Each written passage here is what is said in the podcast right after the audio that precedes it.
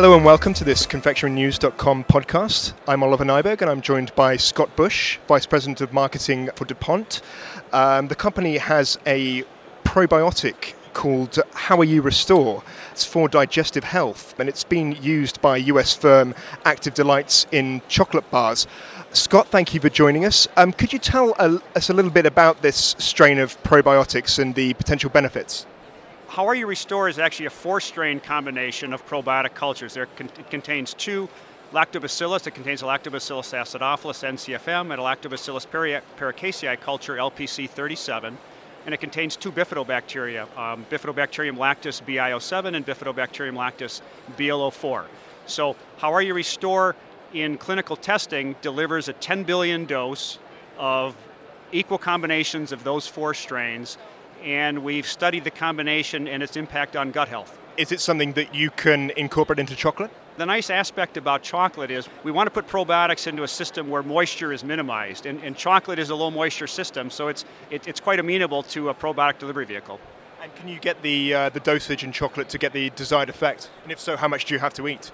The, the, clinical study dose of 10 billion can easily be incorporated. When we produce these cultures as a concentrate, they're 10 to 100 times more concentrated than the level we have to put in in the probiotic chocolate. So we're putting less than a gram into a chocolate bar of the probiotic culture. In fact, probably closer to a tenth of a gram.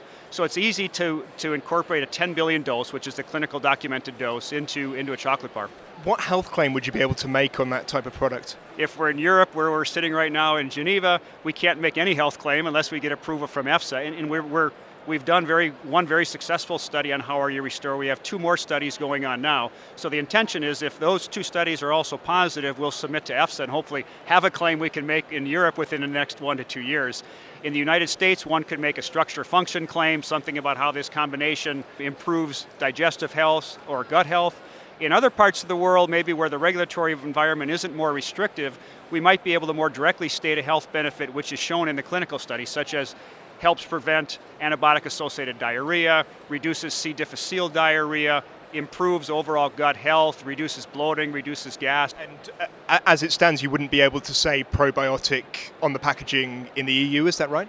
In Europe, it's up to the, the, the member states to really determine how they implement the EFSA regulations. And so there's some countries like Italy, which is being less restrictive, say, than maybe Sweden and some other countries, where um, they have an approved health claim that can go on probiotic products. I believe can still use the term probiotic in Italy. And chocolate confectionery it's, it's typically an, an, indulgence. So I mean, it, you say it's a good good carrier for probiotics, but is there a market for it? I believe there's a niche market for probiotics in a number of different delivery vehicles. Most people take probiotics in a pill, a capsule, or a tablet, or they take probiotics in yogurt, whether it be drinkable yogurt or a cup yogurt.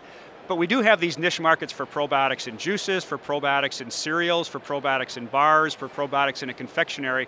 So yeah, I think there's a certain population that is going to indulge their sweet tooth. But but while indulging that sweet tooth, it's nice to know that you're getting something with it that does have a health benefit. In this case, the health benefit for your for your gastrointestinal system you recommend that product should be kept refrigerated. Why is that? Probiotics in general are going to survive longer at refrigeration temperature than room temperature. So we've got probiotics that are very stable. They're stable at room temperature for 18 or even 24 months, but you've got to put higher overages at room temperature versus at refrigeration temperature.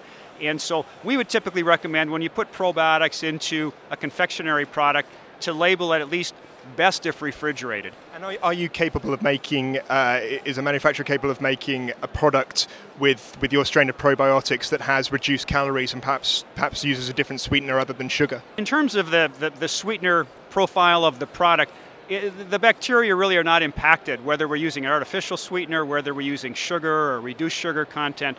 It shouldn't have any impact on, on the culture at all. Are there any ingredients that do impact the, uh, the culture? Certain vitamins or minerals may have a negative impact on the culture, and we've done some work to try to determine what those are, and certain suppliers of vitamins may be different than other suppliers, so we have to be fairly particular. But also, we want to avoid moisture in general. Probiotics prefer a dry environment. They can degrade more quickly in the presence of moisture. So, chocolate's a good carrier system. What did you write on the ingredients list? Typically, on ingredients list, one would describe the four strains, so Lactobacillus acidophilus, and you can list the strain designation. Some companies do. What sales channel would a uh, would a probiotic chocolate bar? What, what sales channel would that work well? I think the sales channel is going to work first of all where people are used to looking for a confectionery type product. Okay, and if people have a sweet tooth, I mean, I think the food, drug, mass channel is, is a place where people look for that.